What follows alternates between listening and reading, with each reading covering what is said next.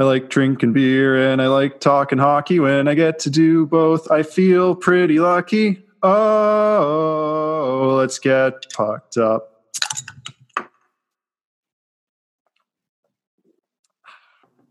All right. Welcome to uh, another episode of Let's Get Pucked Up after a very long hiatus. I am your host, Robin Coymans, and I'm here again with two emerging stars on the podcast. They just seem to be uh, constantly giving us amazing material. So I have to keep asking them back. So we've got Spencer Phillips all the way out in uh, PEI. Spencer, you want to say hello? Hey, folks. And uh, what are you sipping on right now? I'm into uh, Bogside's Bon Voyage Champagne IPA. It's Ooh. delicious. So good. I've uh, I've heard like really I don't know broad opinions on Bogside beer here on PEI, but I love it. I got two of my favorites right now. So. Yeah, so the champagne IPA. That sounds very uh, hoity-toity, very uh, uh, bougie.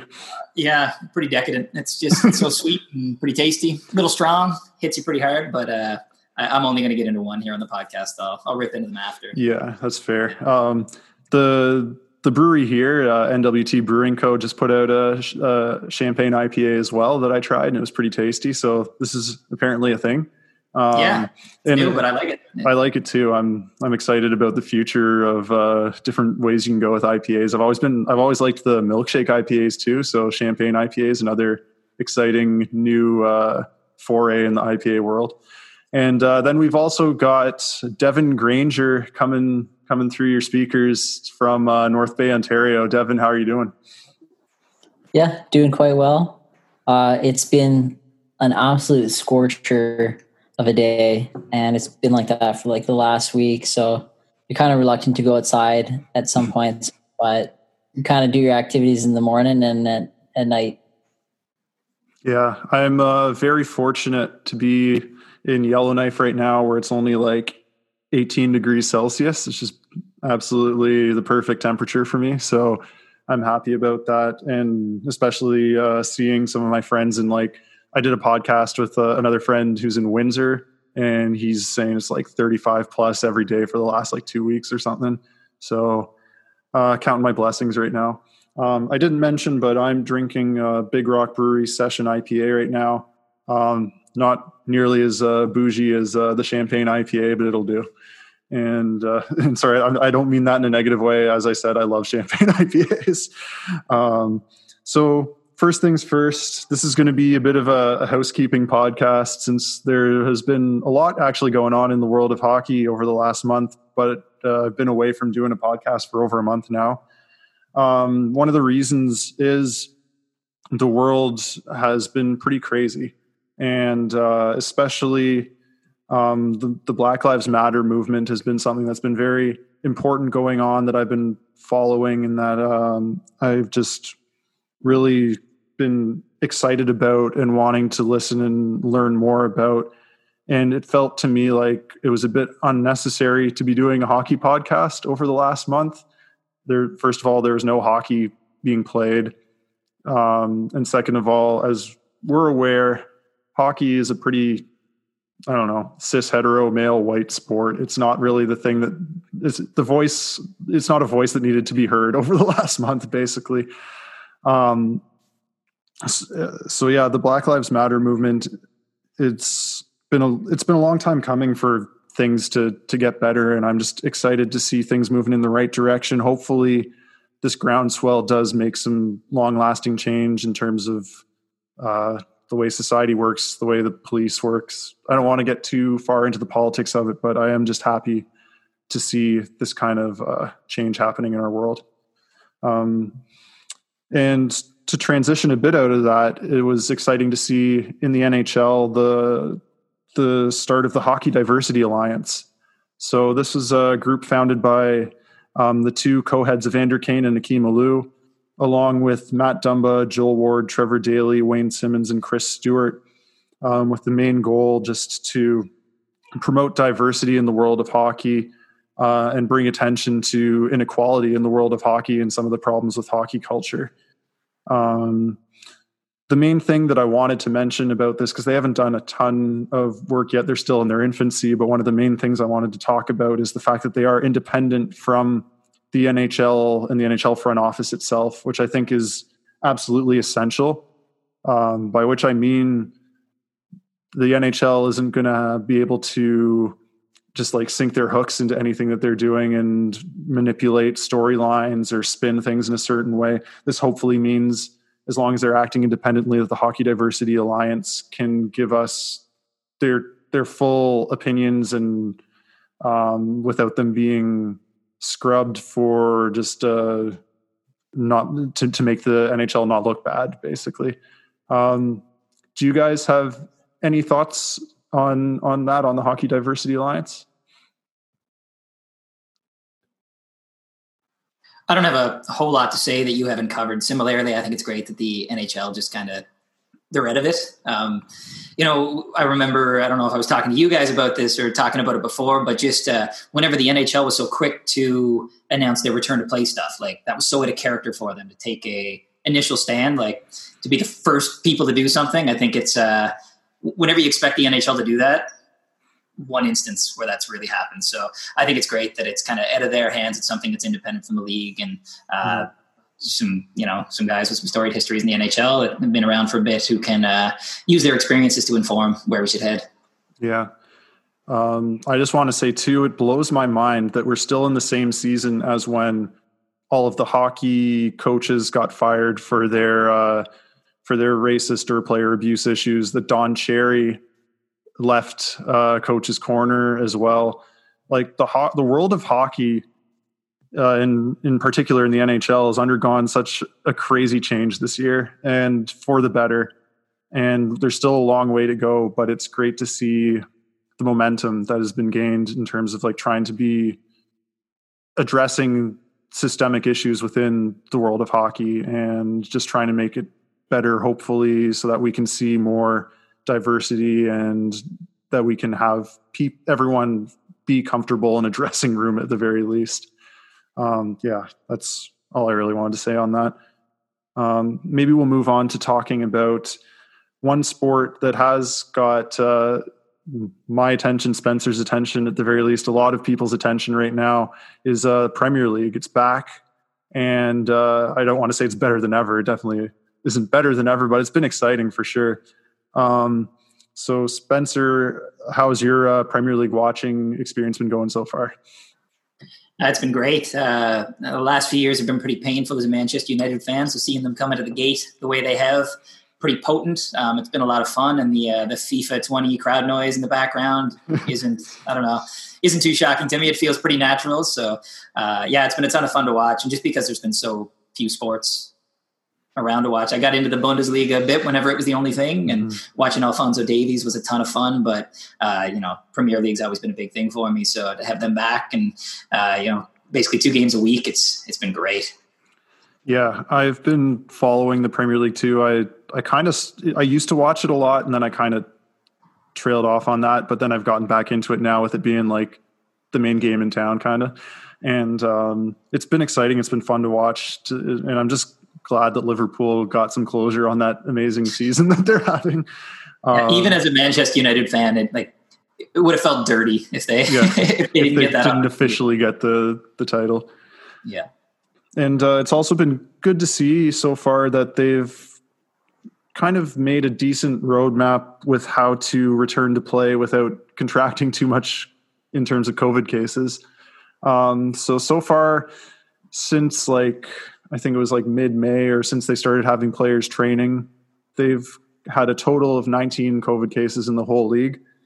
And uh, I looked at the number of players that are in the Premier League. I think it's just over 500 or so. So it's not too dissimilar from the NHL in terms of total players. Um, the NHL does have more, but not a ton more. But it it raises the the kind of the issue of with the NHL's return to play. They're well, they're coming back August 1st is the plan with training camps before that. We've already had 35 positive COVID cases at this point that have been reported in the NHL amongst the players and uh, just team members of some form. Uh, do you guys think that the NHL is going to be able to pull this off, the return to play. Um, maybe Spencer, what do you think so far on that? Um, I've been saying all along that I really didn't think this was going to happen. When you look at the states and the current situation and the the numbers, like you know, you weren't hearing specifics aside from apparently austin Matthews, but um, you were hearing these numbers come out, and that uh, you know this this phase, uh, the, these four phases they'd set in motion, it just didn't seem like they were working out as we'd envisioned. But um, you know, it's getting a little bit closer. And when you see that other leagues have done it and been successful, uh, when you see how close the NBA is to getting going with a similar bubble idea, like it's just becoming a little more real, and I'm I'm excited for it. But um, to see the Premier League be successful, to see uh, I don't I don't know what the numbers are with the Bundesliga, but they're still going, so I assume it's been positive. Uh, it, it, makes me think that it's a possibility, and I'm a little less. Uh, you know worried but um, at the same time like I, you know if i'm scrolling through twitter i see some people just like i can't believe they're still trying to do this i can't believe yeah. it's even like an idea and when you look at the current state in the states it's yeah there, there, there's an argument for that too so um, i'm still conflicted um, but i'm so hungry for hockey that uh, i want to remain positive and think that we, we have a chance yeah um, and then you look at the North American examples of a league like MLS that has started and how much trouble they're having. It's a little scary. Um, yeah, Devin, what do you think? Is there do, do do you think that it's going to be feasible to try and return to play, or do you think that this thing's going to get stopped at some point or just not work out? Well, I guess you know time is going to tell on that one, but I don't know what the threshold is for them in terms of number of cases where they really start to say, okay, like we need to shut things down. And, you know, I wonder where they might start feeling more pressure from and who it is that needs to come out and tell them, like, okay, this is getting to a point where, like, it just doesn't make a lot of sense. Like, is that going to be the medical profession? Is that going to be, you know, through the public? Is that going to be through the players? I think we've seen sort of feedback from all fronts, so to speak. But um, the NHL, as uh, you guys were talking about, um, has been you know pushing this through and developing phases and and going through each phase. You know, I, I don't think they assumed that there were going to be zero cases. Mm-hmm. And when they got those cases, they, they they started to address them and you know take action towards them. One of the things that I have found interesting is the conversation around players don't have to do it if they don't want right it's yeah. kind of they, have almost like I, I don't know if this is the right way to look at it, but they've almost like kind of taken some of the pressure off of their own decision making by just you know putting it on the players as well and saying like hey it's your choice. Like if you want to participate in it you're allowed to. Because obviously there's a lot of players who they're going to be thinking that one through quite a bit for a number of different reasons whether it be medical reasons or you know personal values moral reasons everyone's going to be thinking this through um, i'm kind of just playing it day by day um, you know like spencer was saying i'm also kind of thirsty for hockey and seeing it but at the same time i've gone without it for so long i'm like yeah, mm. you know, I can see myself kind of transitioning in other things as well, and just kind of waiting patiently as much as I uh, do miss it.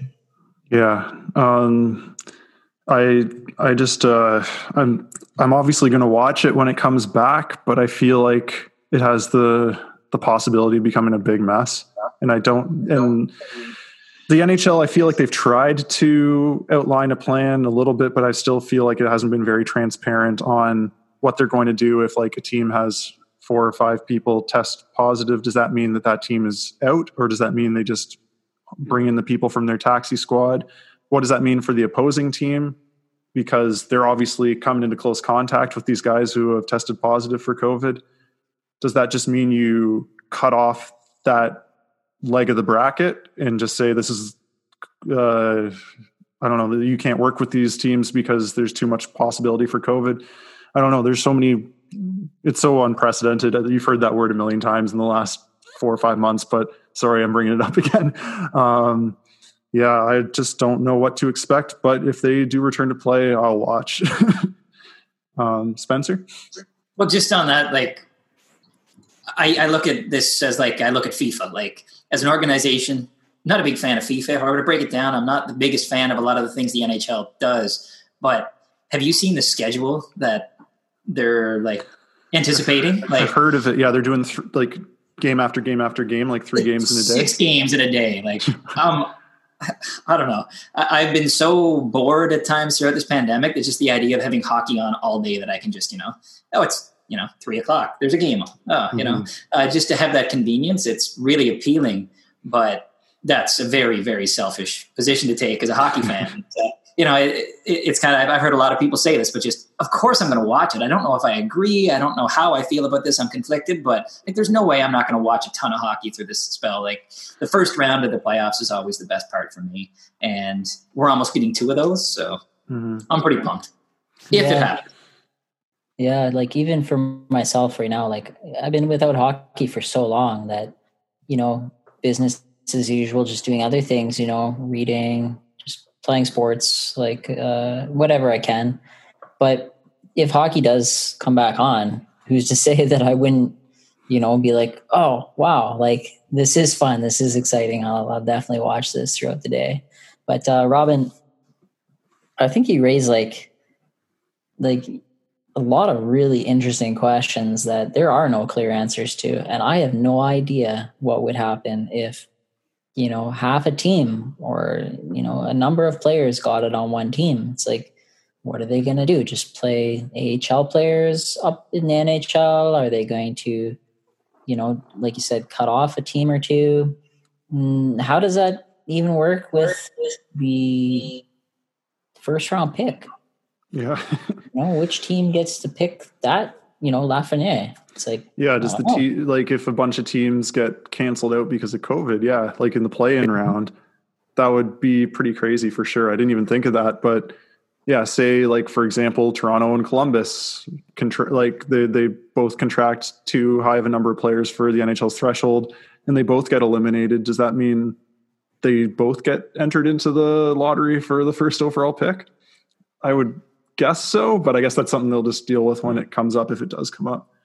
Um, anyway, maybe I'll move on to talking about the fact that we do know now who the hub cities are going to be or what the hub cities are going to be. They're both Canadian, um, Edmonton and Toronto. And I don't know if I am happy or unhappy about this. I don't know how to react because, like, I guess I'm happy for the, the local economies and the fact that the US did such a terrible job at keeping COVID at bay that Canada gets a little bit of uh, money brought our way, but I also worry about the safety of those communities. Having people coming from all over the world, especially when I know some of them have contracted COVID and probably more are going to. Um, do you guys have any thoughts on Edmonton and Toronto as the hub cities? Um, sorry, Spencer, does, do you have something to say? Oh, like I was pointing to Devin to give him the chance to lead out here, but uh, I also like I don't have a whole lot to say about this. I really like I don't care. It, it yeah. seems inconsequential to me. You mentioned the economic benefits for places, uh, and I get that, but in reality, it just seemed like you know it, it doesn't really matter. No team is going to be at a real advantage. Uh, I was even looking at something this morning where Toronto's in a, you know, they, they released what hotels they were staying at, and mm-hmm. Toronto's in the closer one. I don't know. It might even be nicer, but there's like some slight negative. Like it's just like you know, this is what we're talking about leading into yeah, it's, pretty minor. Uh, you know, we're, we're, that we're that hungry, right? Um, but uh, I just wanted to acknowledge too that uh, I remember seeing this thing. Uh, uh, Jason Kenney is that the Alberta premier yeah. um, posted a video like trying to lure essentially them to come. Like this is what you know. This is what we have to offer in Edmonton, and it was all like you know things in Alberta that are. Oh yeah, they're like they're like we're close to the Rockies, and you're like yeah, yeah. four and a half hour drive. yeah, in a pandemic when you're not really allowed to leave your bubble, but yeah. it uh, it's interesting stuff. But yeah, like I don't think it really matters all that much. It's it's you know maybe there's a point of pride that these cities take, and like you mentioned before, it's just kind of you know Canada's come out a little better. I, I like to say that a little cautiously because I don't think we're in any ways out of the woods, but um, you know, there's that little bit of pride, I suppose, we can take in that. But still, it's just you know they're playing hockey. I don't give a shit where they play. Just mm-hmm. uh, you know, as long as they get to play and as long as it's safe.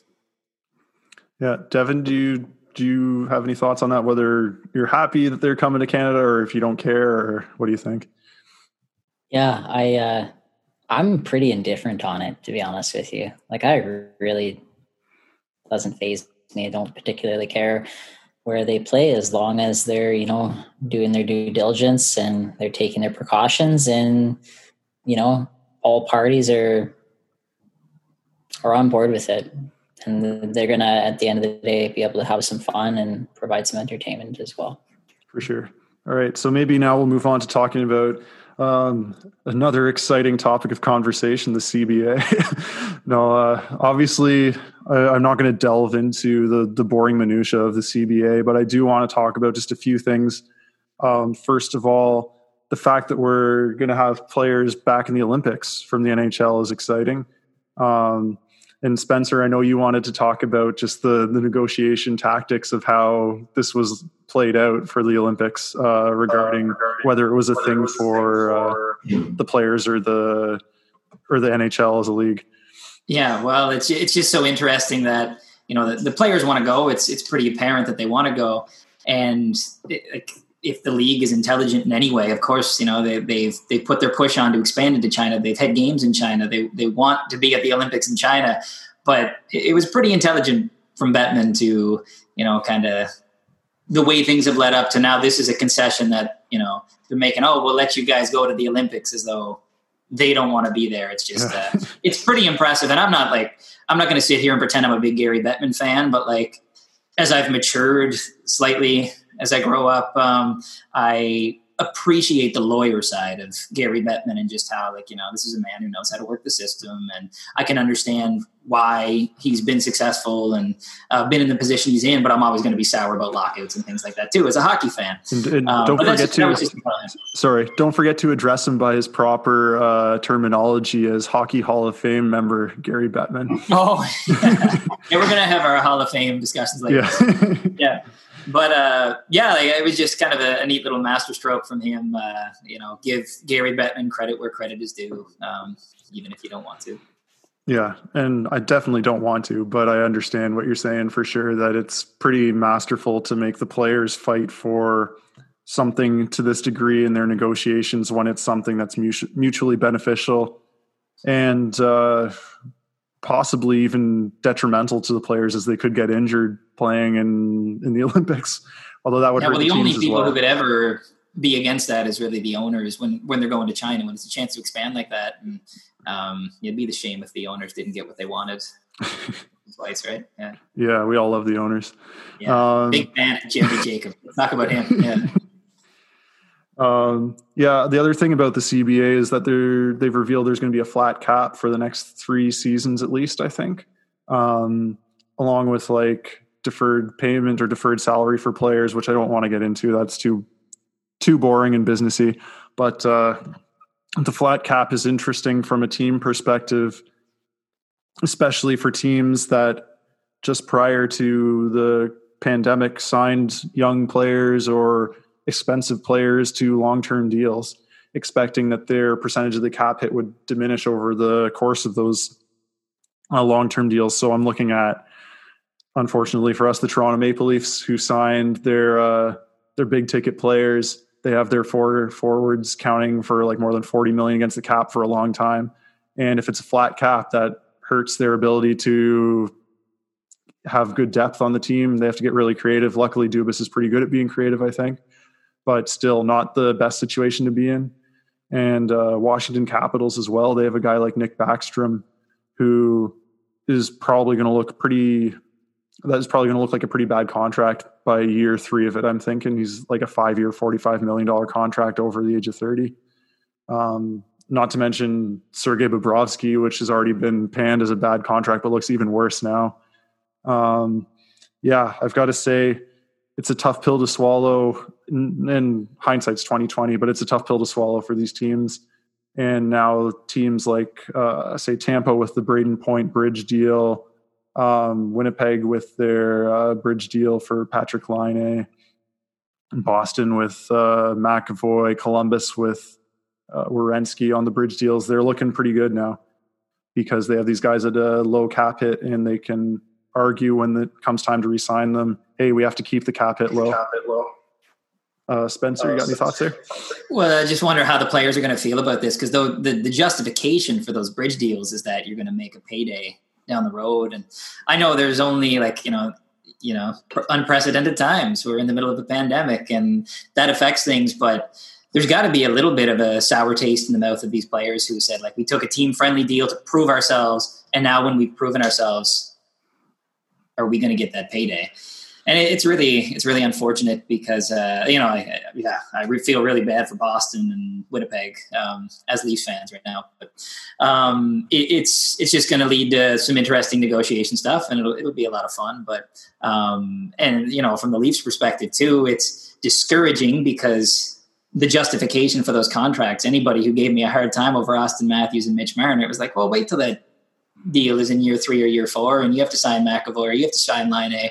Um, you know, we're going to be in pretty good shape having these guys locked down, and that argument is out the window right now. But you know, you, look at the core. Um, I've we've been Leafs fans our entire lives, and how often have they had this level of talent? I'd rather them pay for it. It sucks that it's turned out this way, but um, I'm still not really bummed yet. Not yet, anyway. Well, I guess uh, you know what I would say on the flat cap is uh, it is going to be tough for a lot of teams who are already you know close to the salary cap, Toronto and all that. I don't think you know as we talked about in previous podcasts. I don't think you know as fans we need to necessarily freak out or assume the worst the the GMs will be able to you know navigate this and make things work. Uh, we just have to obviously get creative. But um, in regards to like players not getting paid, yeah, those negotiations are certainly going to be tough. Um, and there's going to obviously be some people who are not going to be happy. A lot of the players probably not getting the amount of money that they were hoping they were going to get. But I don't know if this um, you know comes across as a little bit too harsh but you know at, what point do you need another million dollars or another two million dollars another three million dollars when you already have quite a bit of money? These players are going through something that a lot of people throughout you know across the world are going through whether it's students wanting to go to university and having difficulties doing that. One of my really good friends included you know has a lot of different hoops and things he has to consider. Some people who have lost jobs some people who are hoping to you know move into new employment have to reconsider. So eh, to me like their problems yes they have to deal with them. And uh, i'm sure that there is some degree of worry and issues that come along with that. But i would say they're fairly minor when they already have a fairly large amount of income and cash that they've already made. Albeit there are some players who are probably in a tighter situation than others. Yeah. Um, it's i'm glad you put that into perspective there devin because it is something that sometimes we lose track of when we're just reading these stories seeing it as entertainment we stop sometimes i have trouble thinking about the fact that these are real people earning a ton of money just to play sports when we're living in a world that has so many issues with income inequality and systemic racism and things like that. And then a guy is getting paid like $12 million to put a puck in the net, while another guy in the NFL just signed a contract to get paid like 50 million a year to throw a ball. Um, which isn't even to say uh, how I feel about the owners of these teams as well. um, yeah, we might be due for a good reckoning in terms of like a purge or something like that. But uh, aside from all that, um, getting back into a narrow view of the sport, I do feel a little bad for uh, Kevin Labanc in particular. So this is a guy who took way less money than he deserved last year because the Sharks were in such a precarious spot cap wise, and this is even before all of this pandemic nonsense well not nonsense but all the stuff that's happened with the pandemic and the flat cap. And uh, didn't have the greatest year. No one on the sharks did and so that hurt what kind of money he could have potentially made with the the year he'd come off before And then you add to that the fact that the Sharks are still against the cap and they're not going to see much relief for a while. Um, he is probably not going to get paid what he what he should have done in the first or what he should have gotten in the first place. So that sucks for him. Uh, another guy who seems to have bad luck follow him, although he'll still probably make out fine and be a rich man at the end of this, is Taylor Hall. Um, so as we all know, Taylor Hall has been on teams that have won like five first round or first overall picks at this point. Um, soon to be six, since the play-in team that won first overall, we can all agree is going to be the Arizona Coyotes because Taylor Hall is on that team. Um, then uh, he's probably going to have to sign. I'm good. I'm going to guess he'll sign a short-term deal. I don't even know at this point though because it's like three years of flat cap. Um, but whatever he does, it's not going to be the amount of money that he probably would have made pre-pandemic. But like you said, Devin, that's what the world is dealing with. We're all going to have to find ways to to make do with a little less and be a little more smart about the way we live our lives and spend our money. So, yeah, it's hard to feel sorry for him at the end of the day. Um, maybe I'll transition a little bit from the CBA to talking about uh, the draft lottery. And there's going to be maybe even more importance on the draft moving forward than there ever has been based on the fact that we do have a flat cap that you need to have these players who can come in on an entry level deal making only like 800 900000 dollars a year and contributing well to the team. So um, first of all i just want to ask how do you guys feel about the nhl placeholder team winning first overall in the draft um, spencer um, spencer i wanted to laugh hysterically but i just didn't have it in me um, I, am a big fan of Jeff Marek, and he always like you know pushes for chaos. That's what he cheers for. He doesn't have a favorite team. He, he likes players. He likes storylines, but he wants chaos. And yeah. That was chaotic. It was a lot of fun. Just as the uh, you know now that the Leafs are far removed from drafting fairly high or trading their picks away or whatever you know whatever you want to talk about, um, it's just uh, it's the best storyline. It's so wild that we have a situation where we don't know the first overall pick. It's somebody who's currently playing for a chance at the Stanley Cup, and um, it's just yeah, it's the best storyline we could have imagined. And as Leafs fans, like there's still if they lose a 12.5 percent chance of them drafting Alexis Lafreniere, which when we already talked about their cap issues, and you know, like you already alluded to, um, that that could be a major uh, a major push in the right direction. So it's it's it's really cool. But if I were a Sens fan or a Red Wings fan, I would be so discouraged right now. Yeah, uh, Devin, do you have any thoughts on the whole draft situation? Well, there's a lot of people who are like super upset about it, and they're just like, "Oh, you know, this is rigged." And you know, how could this happen? You know, the draft system's broken. It's like, okay, well, if the draft system's broken, then fair let's talk about it and let's you know hash some things out that we think can improve um, rather than just sort of you know yelling and, and writing out you know tweets that are not offering much. But for me it's like everyone knew that this was a possibility. So now that it's happened why are we so you know why are we so shocked? You know like obviously the what was it like a 2.5% chance that a placeholder team can get it? But then if you add up all of those placeholder teams you know there's, there's 16 of them right? So like i think i think when it added up from what i recall the, the odds were like around 24% or something like that that a placeholder team was going to get first overall because there's so sure. many possibilities yeah. And at this point, what is the percentage of the like the last place team getting first? Like it's less than twenty percent, right? Yeah, uh, Detroit I think had eighteen point five percent of a yeah. chance. Their best chance, their fifty percent odds were at fourth overall, I think, or something like. I think that's what Steve Yzerman said. Mm-hmm. It's like over um, fifty percent chance, yeah. Yeah, so it wasn't surprising if you knew the math. Like if you understand the math, it's not a surprising outcome. Um, the only team that had a better chance of first overall than the placeholder team was Ottawa by like 1% just because they held San Jose's pick as well.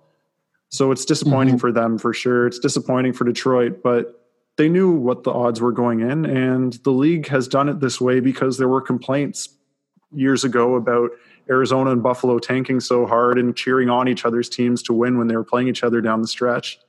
Um, yeah. So this, so they changed the odds so that teams wouldn't be as incentivized to tank. So that was going to be the question I asked to to some of what Devin was saying was just like, is this how you think the lottery should be presented? Like, do you agree with tanking? Do you think the teams that tank should get the first overall pick, or do you approve of the lottery scenario? Yeah, I think um, if anything, I guess we could just revisit and have a you know an open discussion about the percentages. You know, like how, what are the odds that we should award? Because you know, and, and still at the end of the day, people have to recognize that there's odds here. It doesn't mean that you're going to get it. So if you don't get it, don't be upset about it. Like, or if you, sorry, be upset about it and have those those feelings and whatever. But it's like you can't just you can't just say it's rigged. Yeah. yeah. Well, like whenever the, it was the Leafs in that boat, like I was over at Ellen's place refreshing Twitter in her doorway as we left, like expecting the Leafs to lose. Like, yeah, me too. Twenty percent chance is not enough for me. I'm not mm-hmm. going to sit there and say, "Hey, we're getting the first overall pick because we finished last." Twenty um, percent was not enough for me. So um, to, to expect it is ridiculous, but to be pissed off in the end, yeah, that's fair. It's just you know that's the unfortunate situation yeah. you're dealt with. And I I think that the the current system as it is is pretty close to perfect in my mind. Like I don't have any major issues with it. I think that they've listened to the fan anger on the other side of that like tanking situation and tried to remedy the situation. Maybe they overdid it by bringing it down to 18.5% or whatever it is for uh, the last place team. Maybe they should have like a 25% chance in my mind. But honestly, I don't think it's that far off. I think it's a pretty good system, and uh, I really have no time for the Brian Burkes of the world right now who are just like yelling at the TV when this happens, and various uh, people in league offices who've said it's like absolute bullshit. They they just really they just I don't think understand math. Burke just would have traded that first round pick away anyway. So yeah, he would have traded it for someone like uh, like Timo Meier or something. but uh, yeah, I think it's a I think the system's fine. I don't think there's anything wrong with it. I know that a lot of people disagree with that, but whatever. I'm going to stick to that. Um, so some teams, as we have mentioned, did not do so well. Had a pretty rough time at the draft lottery, and uh, one of those teams in particular was Buffalo. They uh, did not have the opportunity to draft the the franchise supporting player that they needed to keep Jack Eichel interested in sticking around. Um, so yeah, in Buffalo, things got pretty chaotic in the last month. Uh, Botterill got fired. Tons of the staff, the scouting department, just everyone got fired. Lots of like, even just like concession stand workers, I feel like got fired. I might just be misremembering, but uh, lots of firings. Yeah, absolutely. Mike Komisarek got fired. Impressively, he was part of their organization, but apparently he was one of the guys they fired too, which is just you know why wouldn't you keep a guy like that on? Yeah, you buy him out, you don't fire him. Um, but yeah, the the Sabres are in a rough spot, and it must suck to be a fan of the Sabres. It also must suck to be a fan of the Senators right now. Um, but that we've known that for many years. Uh, and as Leaf fans, all three of us, it's kind of nice to be in the position that we're in right now, even if things could get ugly in the future with the flat salary cap. We've at least got our franchise cornerstones, uh, solid ownership, which the Sabres and Sens fans don't have. Um, yeah, so I guess I just want to pose the question: Who do you feel worse for right now, Sens fans or Sabres fans? Uh, maybe Devin, I'll throw this one over to you. Um, definitely Buffalo.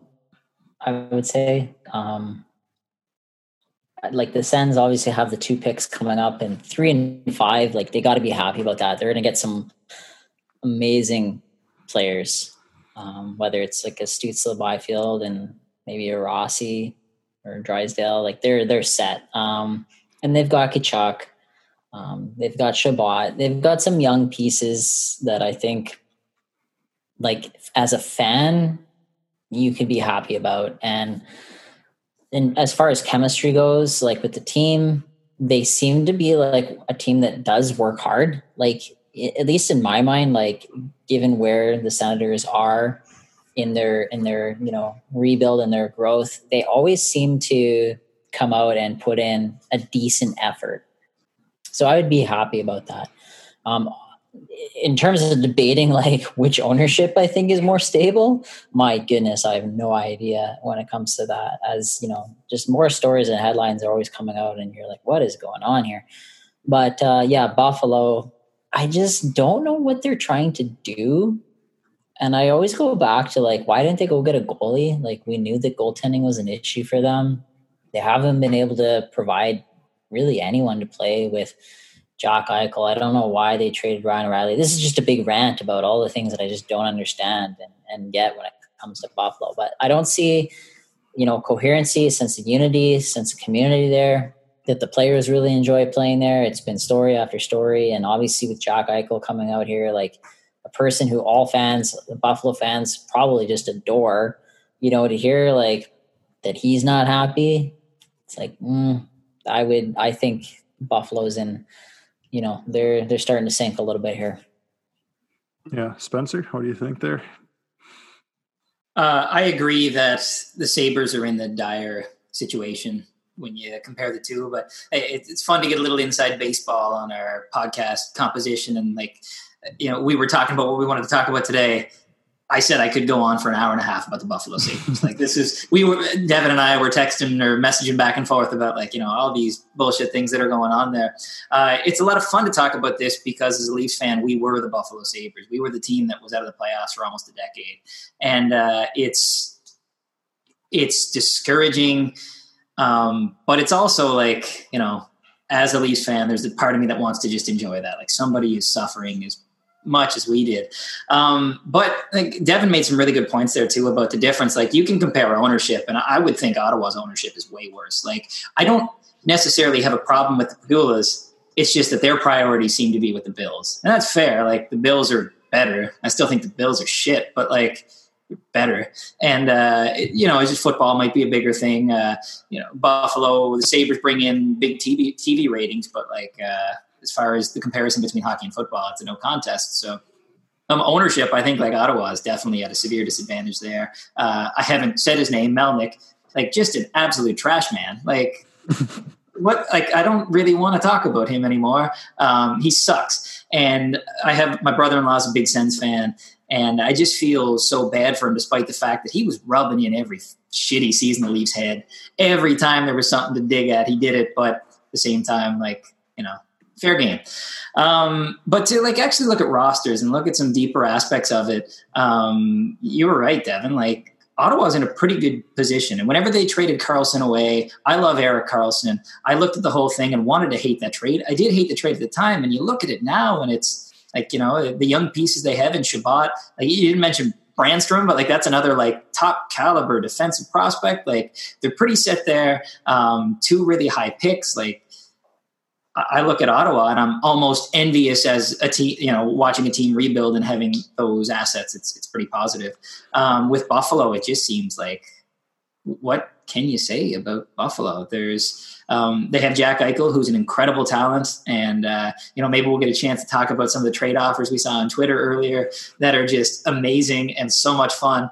But uh, like I don't want to belittle Jack Eichel as a player. I think he's incredible. I really like. He's just the kind of guy that I look at and I don't like but I look at him playing hockey and it's like, you know, his stride, the way he stick handles, the way he dishes the puck, everything he does as a hockey player is just so impressive.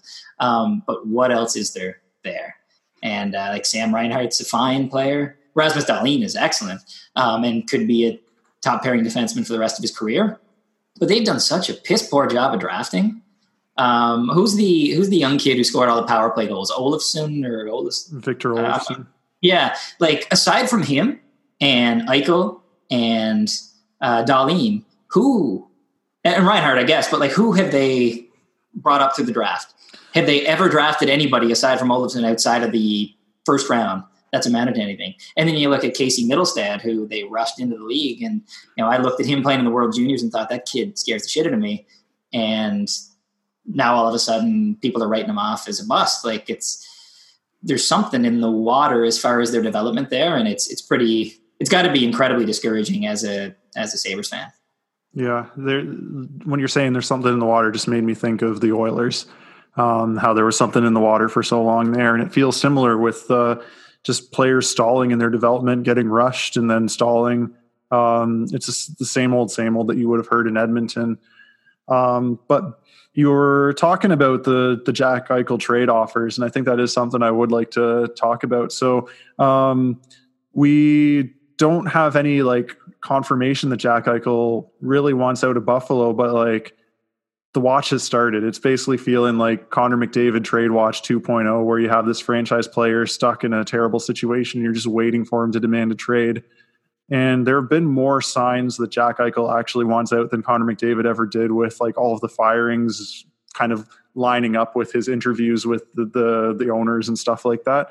So um, Spencer, I think you were the one who found that link on Twitter with the various uh, trade offers that Sabres fans were proposing. You want to talk about that? I'll throw a little like, uh, you know, pre-speech in here just about how like you know if you look through the comments and you look at the people from the the radio station buffalo that came up with this there is that little like well we were trying to be ridiculous because we wanted to stress how ridiculous it is to trade jack eichel and you know trading jack eichel would be foolish in my opinion but you're running out of time. And uh, this may be a very real thing. Like the, the connor mcdavid trade you know trade watch that you were mentioning like i never really been into that. Anytime i listened to a podcast where they were talking about it i was like get this out of here. I don't think this is a problem yet.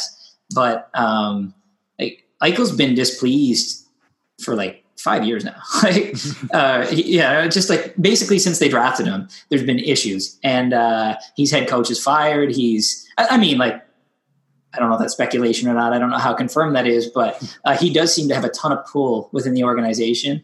And um, you know, if he's not happy, you know, when wh- where's that threshold? Where's that line that has to be crossed before Jack Eichel says, "I'm done. Get me out of here. This place is toxic." Um, I don't know if you guys want to talk about some of the proposed deals, but like uh, some of them, I, am gonna I'll pick one that really stood out to me as just baffling.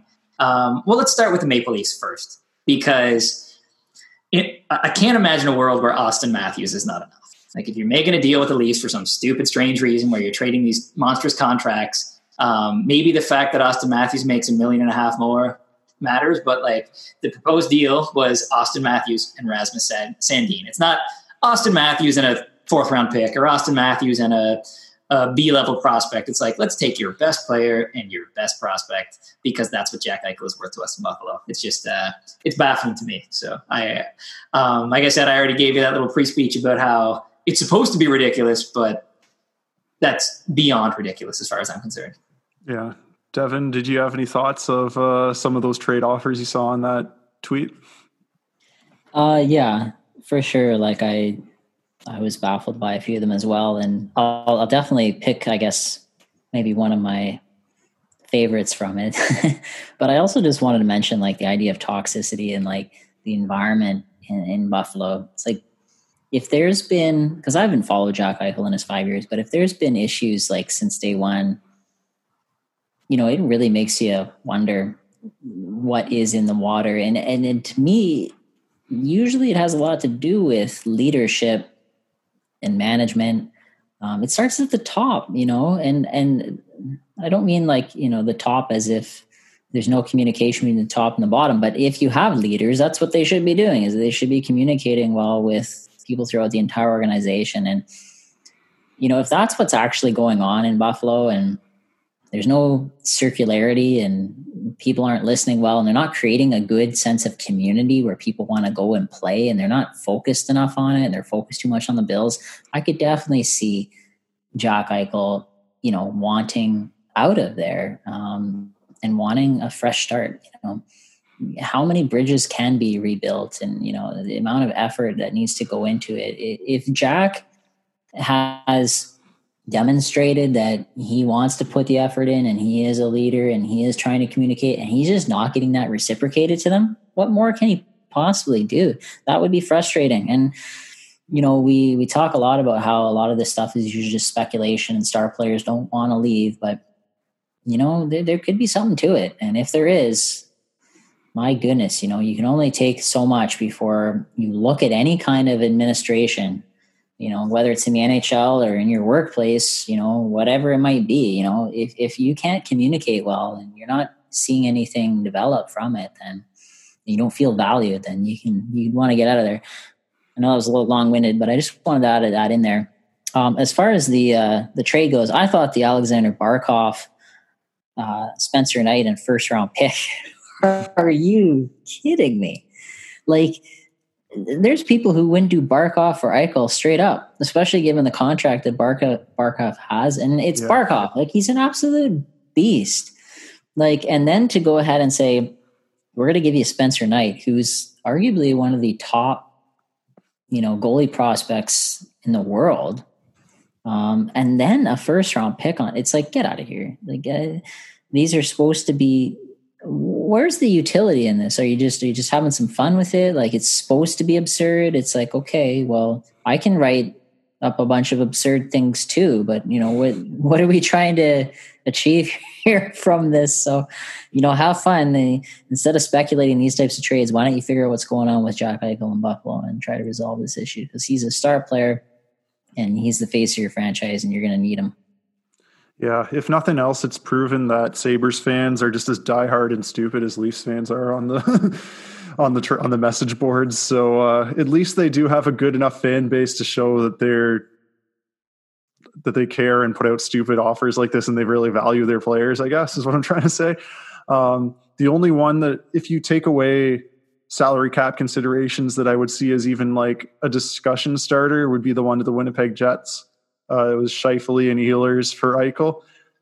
Now, Scheifele is a really good player, don't get me wrong, but I do think Eichel's just a little bit above him. And so you could at least start the discussion. I still don't think you get there, even if you don't think about salary cap. But then uh, you consider the salary cap implications, and Scheifele's on one of the best deals in the league, like it's similar to like a MacKinnon or Barkov contract. So no, you, you're not going to make that trade if you're the Jets. That's stupid. You're basically getting one player for the same cost, maybe like one million less than those two really good players that you're giving up. Um, so I don't see it as working. Uh, in terms of the fan base that I feel worse for, because I didn't answer this one yet, um, I would probably have to agree with you on the Sabres. It's a tough call. Like I do, um, I do definitely give it up to the to the Sens for the the the prospect covered, the how how full they're covered as a prospects right now, along with the, the picks that they have that are going to give them two amazing players. But uh, I just I have trouble believing that they're going to retain all of their good players once they develop. So Eugene Melnyk has made me incredibly cynical on this team's future, even though he said they're going to have those years of unparalleled success. Um, prove it to me. I don't. I don't see you resign. Like they resigned Chabot. Okay, that's a step in the right direction, but I, I just still have a lot of trouble believing that if they have a good team emerge from this like bevy of prospects, that they're going to be able to retain those good players. Um, I just don't see Eugene Melnyk wanting to pay for them. He's just way too cheap and shitty as a person. But that being said, um, at least that is something. Like at least they have those prospects. The Sabres don't really have anything to feel happy feel about right now. Right now. Uh, Spencer, except for Jack Eichel, right? I guess. and like I, I, feel like we, we haven't really said this yet, but Jack Eichel had an incredible season. Like um, coming up to you know the shutdown, he was you know he was amazing. Like I, I thought he was really great. But like one thing that I, I wish I, I, thought I had taken a screenshot of it, but I, didn't. Was uh, somebody said like, look at these stats and guess who this player is, and it listed uh, Jack Eichel stats from the last two years. And in terms of like goals per sixty, primary points per 60, primary assists per 60, he's not even the top guy on his team, which the year the Sabres had. Yeah, like that's baffling. I couldn't believe that. And uh, just, you know, like I said, when you look at the year the Sabres have had, like their only shining light was that guy. And Olofsson on and the Olofsson, you could say was a good yeah, story. Exactly. Yeah, they're they're one developed prospect, but uh, and you could say Dahlin. You could say Dahlin was uh, on the oh that's true yeah I'll, I'll, give that but but with Eichel like just to to sit there and say well at least we got this guy and then to see the statistics kind of saying like you know well maybe he didn't have as great of a year as we thought. Well, you got to take the context of the situation into account and realize that, like, yeah, the, the, team was shitty and five on five, they couldn't match up to really anybody. So it's it's tough to compare that, but just it was pretty eye opening because I thought that that would have been where he stacked up. Like, I thought this was the year that he mm-hmm. proved I can play with nobody. I'd just rather not. Yeah, it makes you start to wonder uh, how much of the problem might like I don't want to be I'm, I'm not fully going into this saying that like this is Jack Eichel's problem, but like whether there is part of it that part of the blame could be lame, laid on him because maybe he holds too much sway in the organization. They deem him as such an untouchable, uh, nothing he says is wrong type of piece. Um, despite the fact that yeah, you just looked at his production, he's not even the best per sixty on his team. That's surprising to me, but I guess that could be the that must be the case and just his negativity when they lose is hard not to notice as a just an onlooker. Um, Inside of ownership, like he's the only real constant there since he's been drafted, and yeah.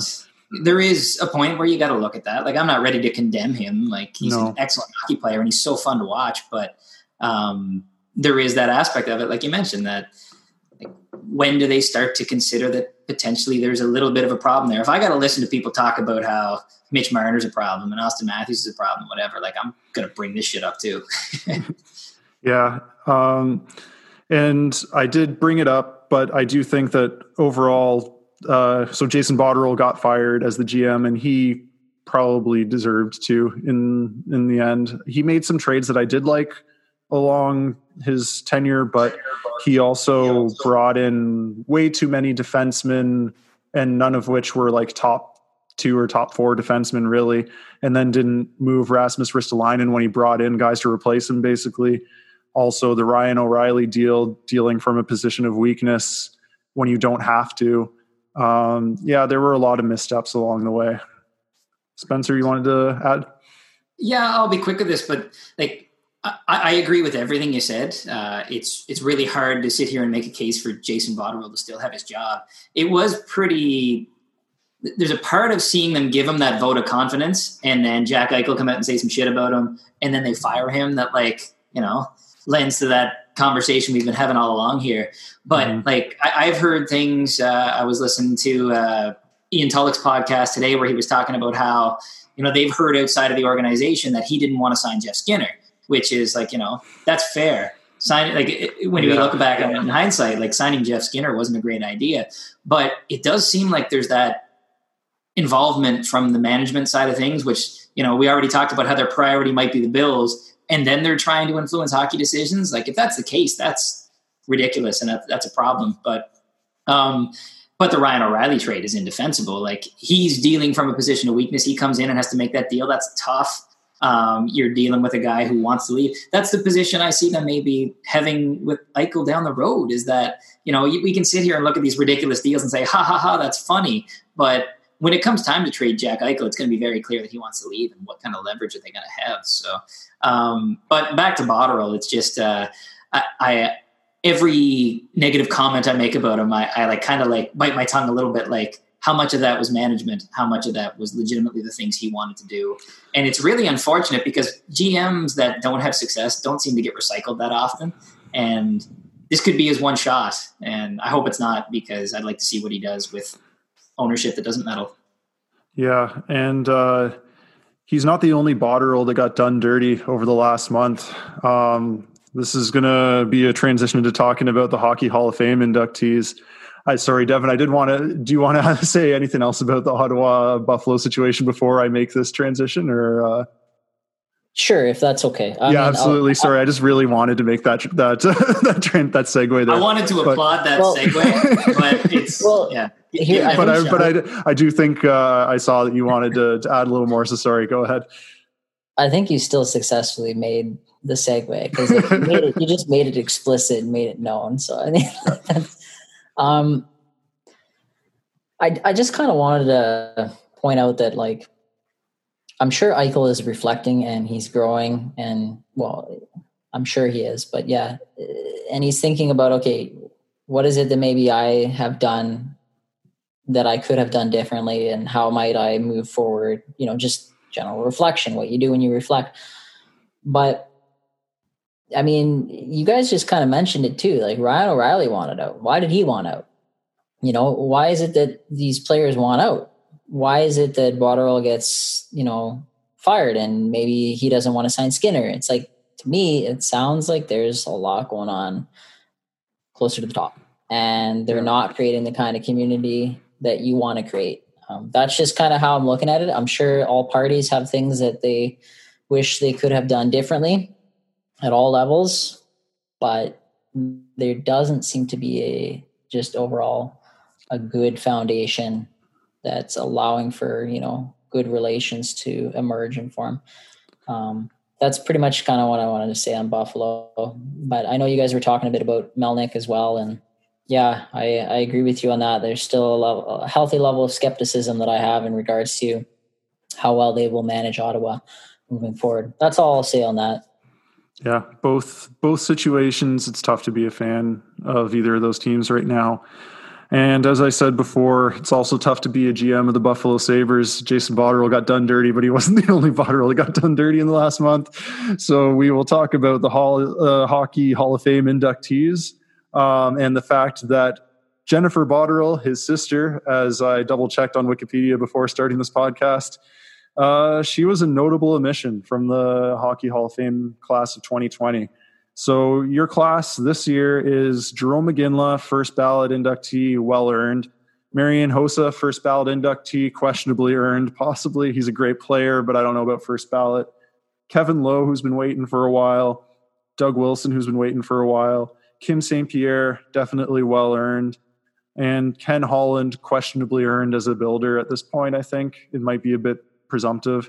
Um, I don't know. He did a pretty amazing job in Detroit, but anyway, that's a topic for discussion. Well, we're going to talk about defection in a little bit and yeah. his involvement in that sort of thing with the Red Wings. I like, I applaud that. I think that's pretty cool. But, yeah, uh, but I guess yeah, I don't want to jump too far ahead. Yeah, I guess I get issue, it. I get it for sure. Yeah. I guess the issue I could just say quickly, briefly on that is you're awarding the guy who signed the defectors, not the defectors themselves who actually played the games, played the hockey, and did an amazing job. Yeah, um, totally fair point. Yeah. Yeah. But anyway, um, do you guys have any issue? Uh, I already did my like slight editorializing in my announcement of the class, but do you guys have any issue with any of the the class of 2020 that got inducted? Um, so whether it be like Marian Hossa, Jarome Iginla, Kevin Lowe, Doug Wilson, Kim St. Pierre, or Ken Holland. Um, I'll uh, I'll steer clear of the builders just because that wasn't something I paid as close of attention to. Um, hosts like we were talking about this before we actually went on air, but like I, I, was surprised by that one. But like looking back on my understanding of Hossa as a player, um, I get it. Like I I just did not bill him as the type of player he was when he was in Ottawa. I really underestimated him, and to see what he and, and like I hated him because he was cup chasing for the longest time too. Like I just thought it seemed pathetic. Like, you know, just shifting teams every year and losing in the Stanley Cup final. Like, come on, man. But then eventually he did it. And then I started watching him for the player he was. And he's a horse. He's so good, like such a good two way player. Um, so many good things to say about Hossa. But I'm similarly shocked that he's a first ballot Hall of Famer. Um, when we, you know, we'll talk about some guys who aren't in there yet. Um, I don't think he takes it from me from those guys. But uh, and the other one, like I don't want to talk too much about Kevin Lowe. I'll give you guys a chance to say it about him, but why? like, cups, okay? Yeah. Why else? Somebody make that case for me. Um, Devin, you want to say anything on that? On Kevin Lowe? Or any of them? Um, yeah, I think it's an interesting point with Marian Hossa. Um, he's always been just I've never really known how to describe his play style, like what,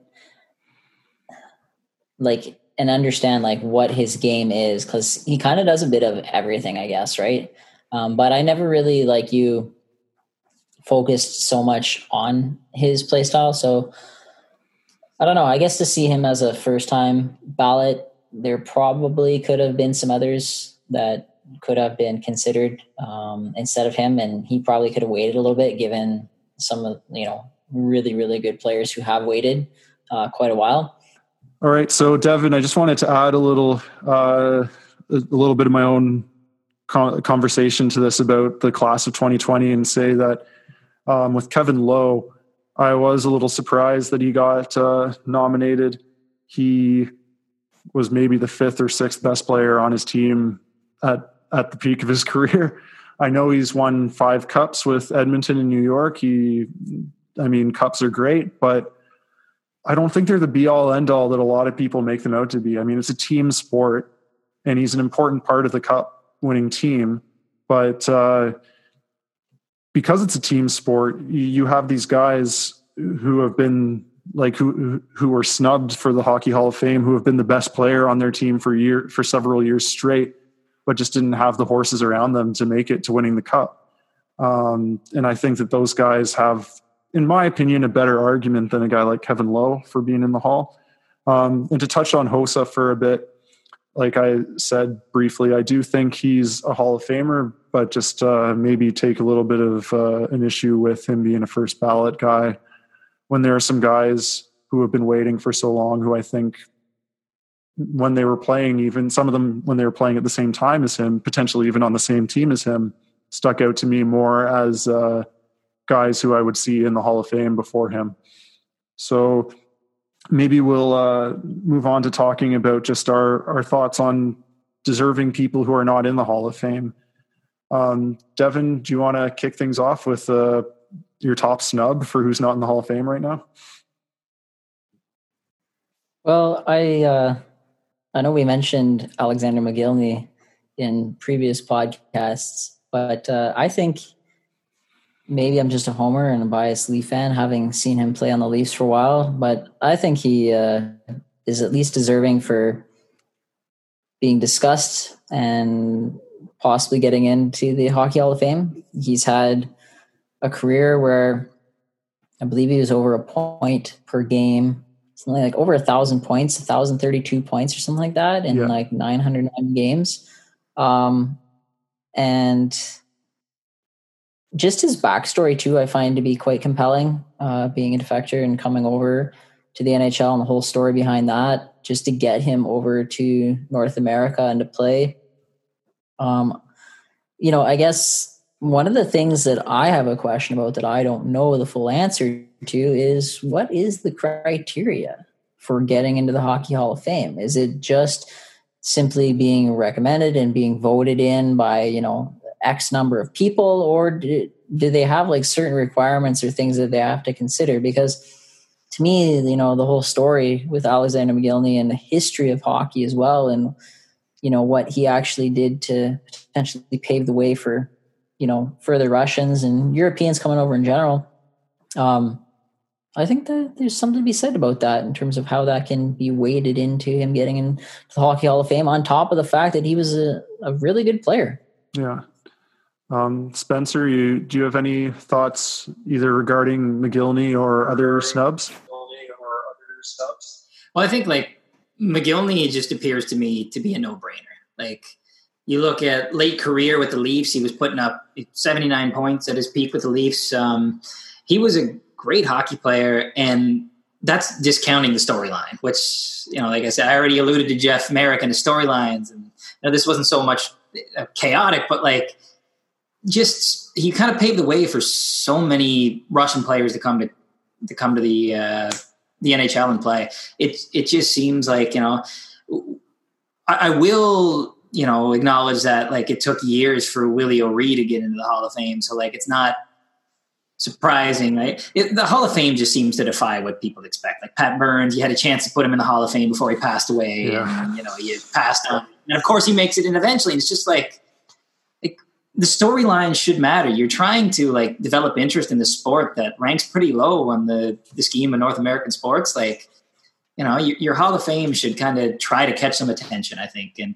uh, with Mogilny, I agree. The storyline is just so important. And that's not even mentioning the fact that he was above a point per game player. Um, he won a cup with New Jersey, right? Yeah. Like he has the cup. He, he, did what he needed to do. Um, and like yeah. to go back to Hossa, that's one thing I did talking about him was he did end up winning three cups. So maybe that's why he's a first ballot Hall of Famer. But I don't give a shit about cups. Like I, I, think that they matter to a degree. Like when you look at Sidney Crosby, if I'm making a case for somebody like him, like the fact that he won cups matters because I feel like he was an integral part of that. But like with Marian Hossa, he wasn't even the cog as far as I'm concerned, towards them. He was. And he was maybe. like, I feel really Sorry, he was maybe Sorry? the he was maybe like the fourth best player on those Hawks teams. Um, yeah, you- and he was a great say- player. That's what made the Hawks so great. Yeah. Yeah, But uh, yeah, so it's just it's weird. And then to go back to Kevin Lowe too, I, I feel a little guilty discounting him because I never watched him play. Like I saw little clips of him playing late in his career, but um, it's really you know rich of me to sit here and say like that guy doesn't deserve it. I never watched him play. I don't know how important he was, but you know we we can look at the roster and think there's no way in hell that that was the guy that won them the cups that they won. There's No. so many other important players in that team, and he was just a uh, you know, a bystander. But I could be wrong. I just feel like I'm probably not. Um, and to move on to somebody that I think is deserving, um, and this is one that I'm a little bit conflicted on too, um, is Theoren Fleury. Like, um, he's a, just such an interesting conversation you can have around this guy.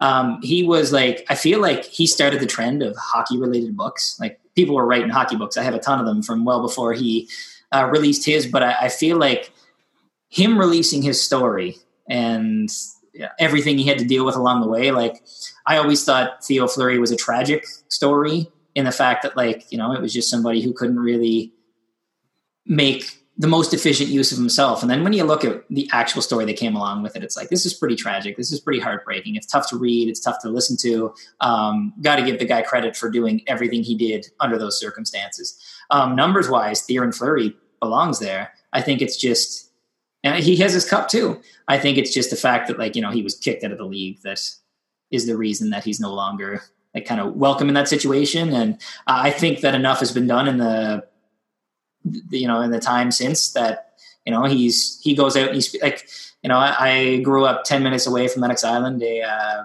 Mi'kmaq reserve close to home. And like, you know, when, when he came to PEI, that's where he went. Like, that's the kind of shit that he does now. And I think that's really important for the league.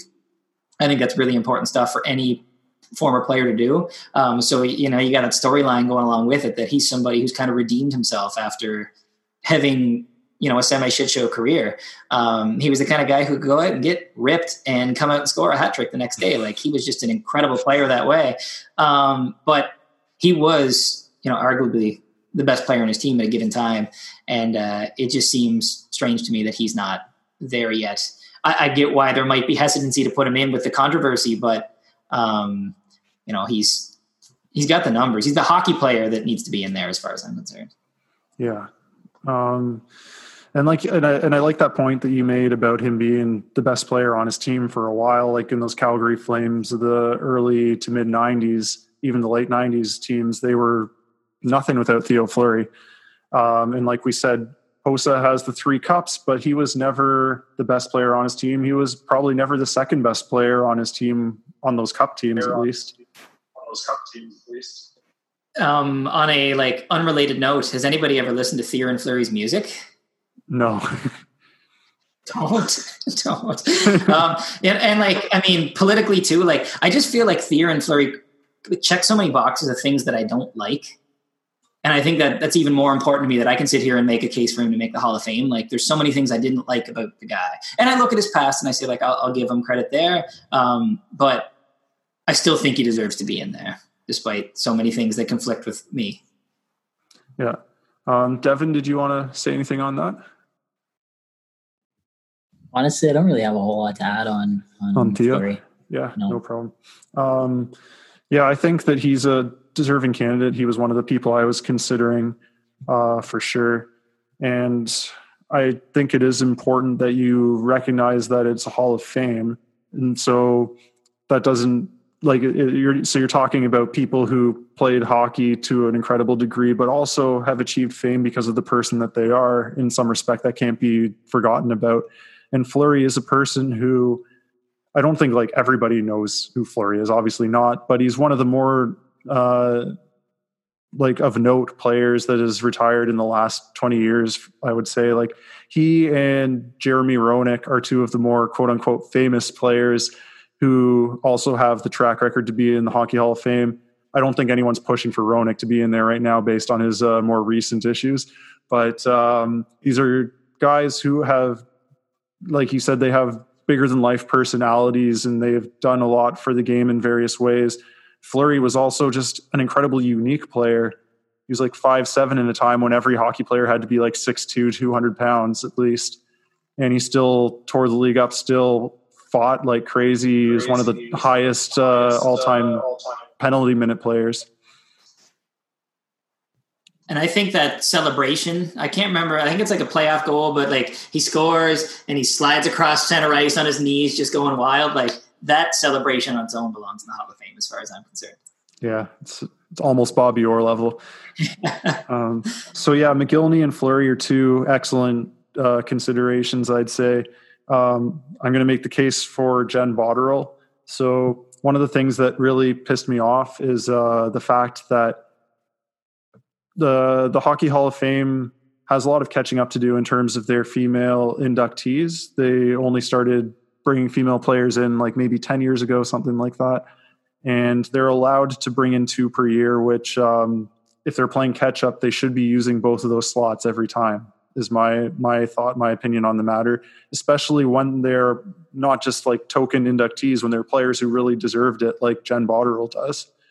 So, like most of us, I like didn't get a chance to watch a ton of her games because the women's game wasn't promoted as much and throughout my time as a hockey fan as it probably should have been. Um, so you don't see as much except for maybe like the Olympics or the odd uh, international friendly between the US and Canada. But she's a player that I know of as one of the top players in women's hockey. She played incredibly for Canada throughout her time with them internationally. She's won like I think she's won like three gold medals at the Olympics or something like that with Team Canada as one of the like focal pieces of the team. Um, she's won a bunch of world championships, gold medals as well with them. She's won a bunch of awards in collegiate hockey. Just everywhere she's gone, she has excelled and been pretty much the top, if not one of the top players um, in in the league that she's playing in. So this is a player that, by all accounts, deserved to have gotten in. And I don't know why she didn't, aside from maybe the fact that I'm just guessing the Hockey Hall of Fame committee is probably just a bunch of old white guys who really don't look too far outside of their NHL focal lens kind of thing, which is unfortunate. Um, it's maybe another reason that it seems there's a bit of a bias towards good old Canadian kids getting in rather than a guy like Alex Mogilny or even uh, Viktor Tikhonov, who was the coach and won so many medals and successfully coached the Soviet Union teams in the past. Um, sorry, Spencer, do you have something to, to add there?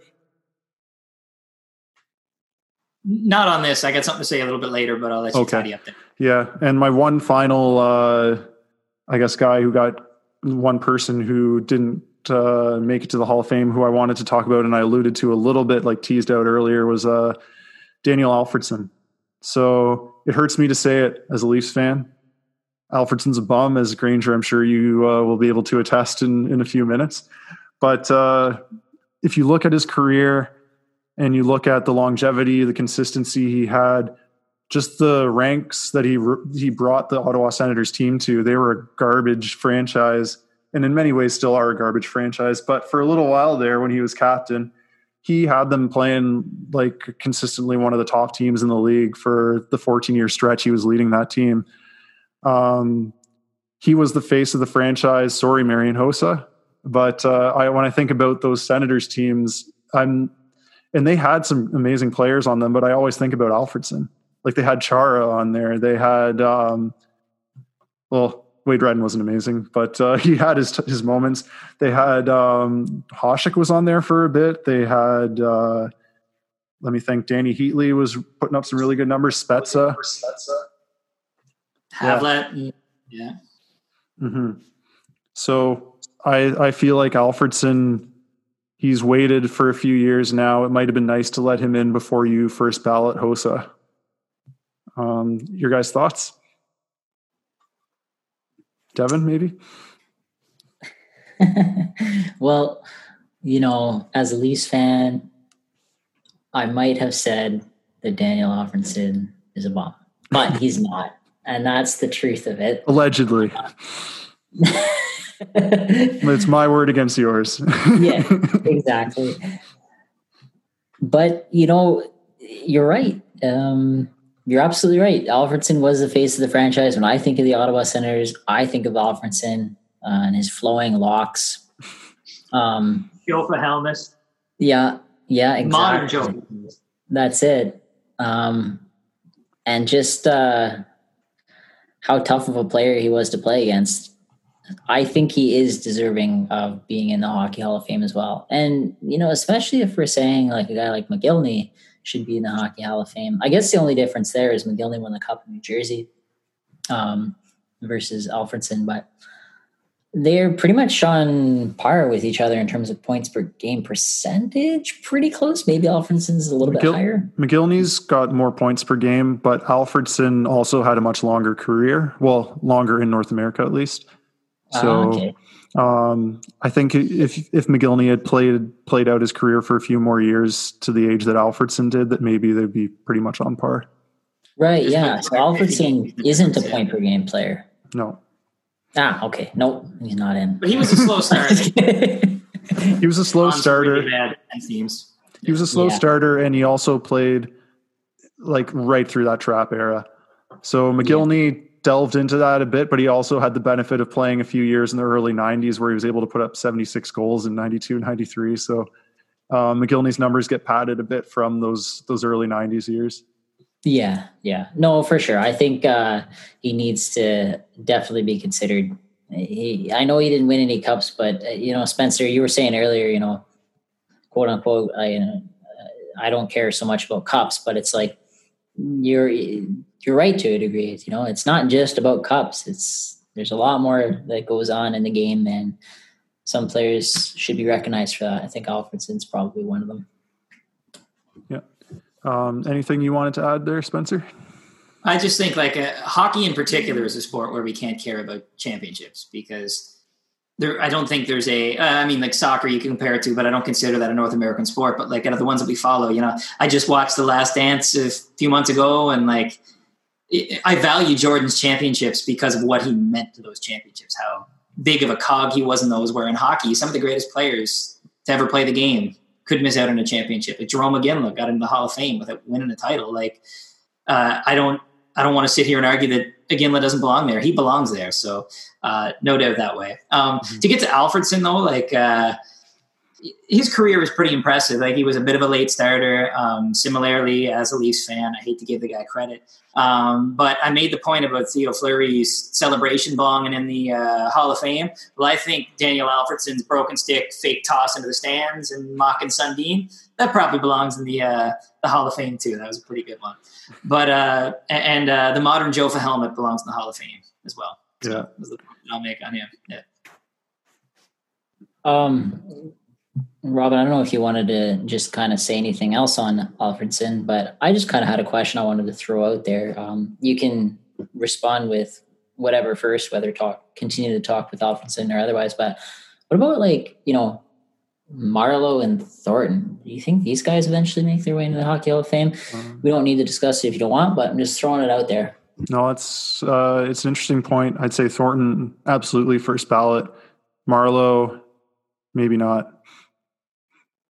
Spencer, your thoughts? Uh, I was doing the hand gestures to go along with you. Like Thornton, I feel like to me is a no brainer outside of his rookie year where he was pretty questionable. Like he's just been like arguably the greatest playmaker of his era. I, I don't even know if that's arguable. Like who else has there been um, that stacks up to him? He's just he's been an incredible player. Marleau is much more interesting though. Like I don't really. Yeah. Like, I, I, at this point, I'm just kind of like thinking out loud, but um, he's always been somebody that I view was like a top line player on any team, but like a second tier talent, maybe to a degree. Like I don't feel like he's a franchise guy. Really, the the reason he enters the conversation at all is because he's been so healthy throughout his career. He's been so durable. So he's been able to play just an absolute ton of games, and that's allowed him to score the 560 goals or whatever he's got at this point in his career. It's and he's crazy. always been like a middling, like I don't want to say middling, like a, and a, a good point producer, but it was always like he was scoring a lot of goals, but never enough to compete for the Rocket Richard. And he was never putting up those assist totals that made him stand out as like a Art Ross candidate. But like every year of Patrick Marleau was good. Even like, you know, the, the year that we needed to run him out of Toronto, he was a 20 goal scorer. Like uh, he's always been a good player, and his longevity is impressive. And that's one thing that we didn't talk about through this whole thing is just how much games played mattered. Like that's yeah. one thing that like I, I don't want to understate is like it takes a lot of durability to play a thousand games. It takes a lot of dedication. It takes um, an incredible dedication to your craft to be able to last in this league that long. Um, and for Marleau to do what he's done is baffling. Yeah. Uh, Devin, you have any thoughts on your own uh, question there? well, um, I yeah, I was just curious because what I'm kind of interested in in figuring out is you know what is the cutoff, and also what criteria should be be using. I mean, we're teachers; yeah. we develop some kind of rubric here. Um, I think we've curious. put more thought into it between us three than the the selection committee may have, to be honest. Yeah, I, I, just I would like to know a little bit more about how they make their decisions. Um, but perhaps in a future podcast, we could look at players that have retired, say in the last year, or current players uh, that meet certain criteria over a certain age or something, and we could kind of juggle around and and and come up with the criteria and, and discuss whether or not they think they're future Hall of Famers or not. Yeah, and honestly, when Guy Carbonneau got inducted a few years back, it felt like kind of the criteria was just thrown thrown out the window. Like he's he was a good defensive forward, but if you're letting the likes of Guy Carbonneau in, then Jere Lehtinen gets in. Um, just like a whole bunch of guys who you wouldn't have thought beforehand probably need to get in. So it's uh it's it's worth talking about. It seems like it changes. It's in flux constantly. What the criteria is.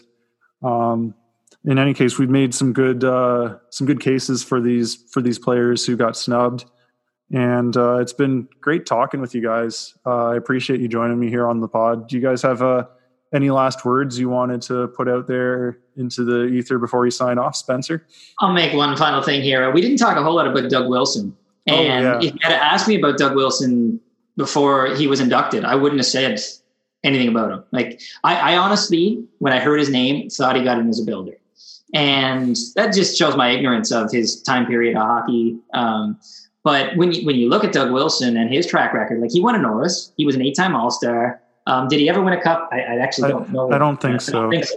No, but like two-time Norris nominee. Um, leader in career goals and points by a defenseman for the Blackhawks. Like he's got a pretty impressive resume where, you know, I was pretty shocked to hear his name initially. And then when I went and looked at it, like it's not a case like Kevin Lowe where you can still sit and argue about it. It's like, yeah, Doug Wilson probably does belong in there. But to Devin's point, like this could lead to a really interesting conversation about what gets a fella in there because he was a great player, albeit during probably the easiest time to be a great player in the NHL. Um, but he doesn't have a cup, and um, it just seems like that's so important to the selection committee. I, I just I don't I don't know. It, it, would be an interesting conversation to have, but I, I think he belongs in there. It's just um, he was kind of a, a, borderline one for me. Mm-hmm. Oh, one one thing I wanted to ask you, Spencer. Actually, uh, has there been any development with the Tyne Valley uh, rink situation? Good question. Uh, actually, um, I don't want to say too much because I don't know how much is official, but it's it's all positive, all promising. So uh, um, yeah, I'm not sure. I don't want to say anything more just in case it was like yeah. confidential information, but um, it sounds like the rink's going to be built. It sounds like nice. uh, uh, you know we, we haven't gotten around to Kraft Hockeyville yet. I don't know how that's going to play out, but as far as the funding and things we're supposed to get from the provincial government and just the insurance and stuff like that, everything's working out. And you know, you would have thought COVID would have set us back pretty dramatically, but from the sounds of things, we're only about two, two and a half weeks behind schedule. So um, that's incredibly impressive considering everything we've gone through recently. So awesome. And uh, Devin, any uh, last words you wanted to throw out there? No last words from me on uh, this week's podcast. Awesome. Well, yeah, thanks again, guys, for for doing this. I appreciate your input and uh, look forward to doing another one of these with you sometime in the future. Stay happy, stay healthy, and I'll see you around.